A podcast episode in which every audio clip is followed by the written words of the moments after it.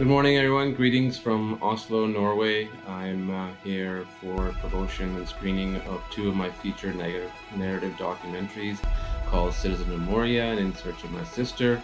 I'll get back to that in a second, but I just want to go over uh, with our regular updates of this Kingdom of Dreams podcast that has been received so well by all of you. So thank you so much. I really, really appreciate it.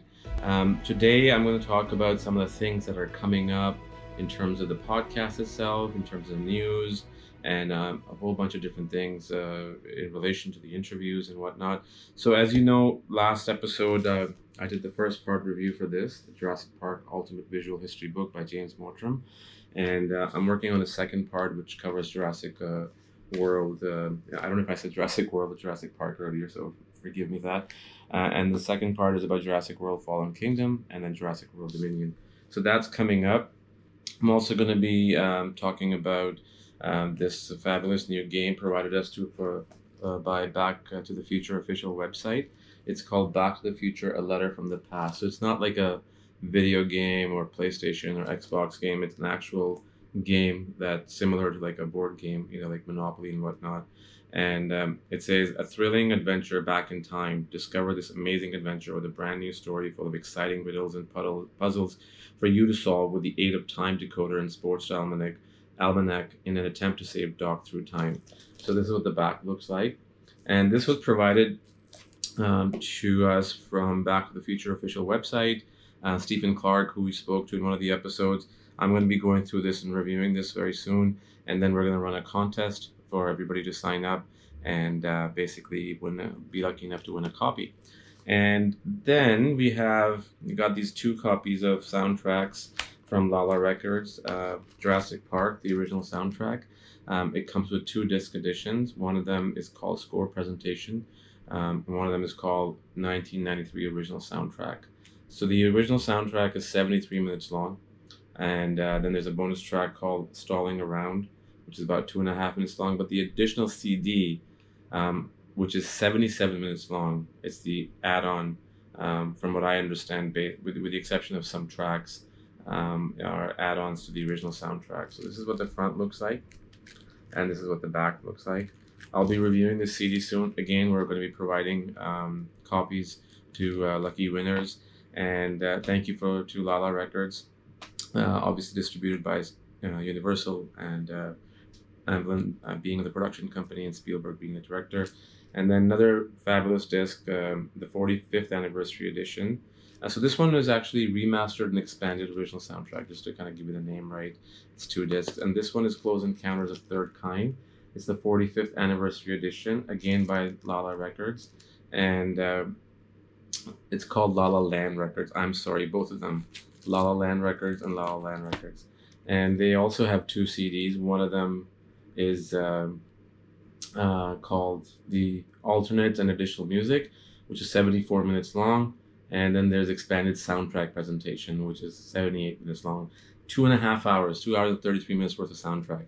That's longer than the film itself. And the same thing with this, two hours and 31 minutes. So again, review for this coming soon. And uh, also, uh, we're going to be doing something similar to that. We're going to be doing giveaways and plus there's another soundtrack coming up by La La Land Records. Um, you can probably guess it, but I won't say it. This was given us to us uh, given to us by Warner Brothers. Uh, the uh, 4K Ultra HD Blu-ray and digital code, um, and uh, it's Poltergeist, and obviously produced by Steven Spielberg and directed by Tobe Hooper. It was also written by Spielberg, I believe. I know the story was by him. I'm trying to remember if it was actually written by him as well. Um, so this includes uh, the Real World of Poltergeist documentary in two parts Science and Spirits and commun- Communing with the Dead, The Making of Poltergeist, and the trailer. And then this is what the inside looks like. Two discs right here. I just opened it up. There's actually another one that, um, um, uh, a collector's edition that came out that we couldn't get a copy of because it's subjected to retailers only. Um, and let me just see what it's called. Yeah, it's called the Poltergeist Steelbook, uh, and it's uh, thirty one ninety nine. Um, is it? No, that's not the right one. I got the wrong one again. There's so many different title titles. Um, Yeah, it's called Zavvi Exclusive Steelbook. So that comes with a whole bunch of uh, posters, booklets, and it's almost like about seventy dollars, uh, if I'm not mistaken. And uh, I would say that one is totally worth the price. I'm hoping to get a copy of that as soon as my uh, I get back uh, from my little little break from my traveling, and then I can probably talk about that as well. So there's that, and then also I want to talk to you about what's coming up in terms of uh, the content on the Pastcast podcast. So tomorrow uh, we're going to be posting our conversation, my conversation with director Dean Perry Parisot, who directed Galaxy Quest, starring Tim Allen, late, late great Alan Rickman, Sigourney Weaver, Sam Rockwell.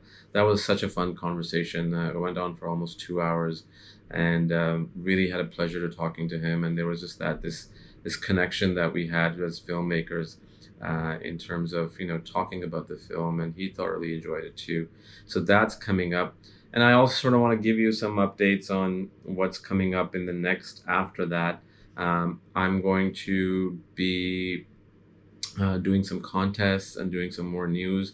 So in terms of news, just wanted to give you a little update about what's upcoming in terms of Spielberg, Amblin, and DreamWorks content.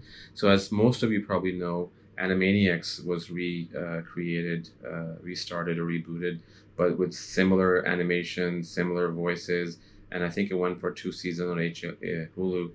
And HBO Max is developing Tiny Toons reboot, which was amazing at the time when it came out, and probably still will be when it does. And they're also doing um, a series called Gremlins: Secret of the Mogwai, which is actually being produced by Joe Dante, who directed the first and the second Gremlins film. So that's exciting. Looking forward to that. I think that's all happening next year. And but the main thing that I want to talk about, and I want to dedicate an episode to that after this, is uh, The Fabelmans, which is coming out, I believe, Thanksgiving. Uh, it had its premiere at TIFF, Toronto International Film Festival, and it won the People's Choice Award. So that's a great sign for the film in terms of, you know, getting into the acad- uh, the award season because most of the films that get into the Academy Awards or Golden Globes are set up at TIFF. That has been the case for the last good 23, 24 years, ever since American Beauty. Um, first premiered at TIFF and it stormed the Oscars and all the other awards.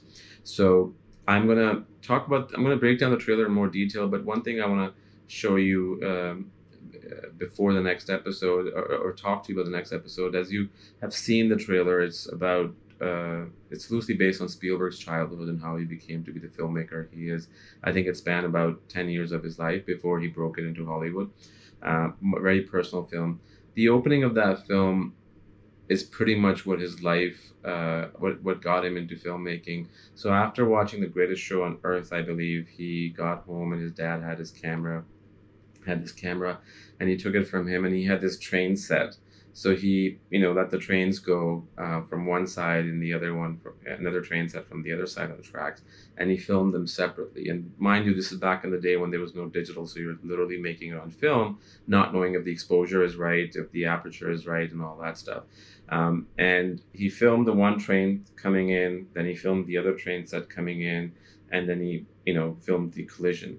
And he actually spliced that up into, uh, I believe, I don't know what system that he used, but I remember when I did my first short film way back in the early 2000s when there was a digital um, film transition. Um, I did flatbed editing, so you take the film negative, you process it, and then you uh, put it on this editing system, flatbed editing system, and you put it on the sockets and you view it through a, like a microscopic type device. I don't have exact name for it. It's been such a long time. And then you see what you have filmed and you splice it with scissors and you tape it and that's what he probably did and his father was so impressed by it and he i think impressed himself that his career kind of started from there. So that's in the film. I thought that was really cool. Um, i'm really excited to see that film as it's you know about films and about people who are into uh, making films. So it'll be definitely inspirational but at the same time it's about a relationship between mother father son and husband and wife. Um, so definitely awaiting that with impatience. Um, and yeah and lastly I want to sort of fill you in about what I'm doing in Oslo. And I think in the last episode, I mentioned too that two of my feature narrative documentaries about human rights, uh, Citizen of Moria and uh, In Search of My Sister, uh, we're doing screenings all over the world um, in hopes to promote the film, and the response has been incredible. We're getting some festival uh, selections as well. We're looking forward to that.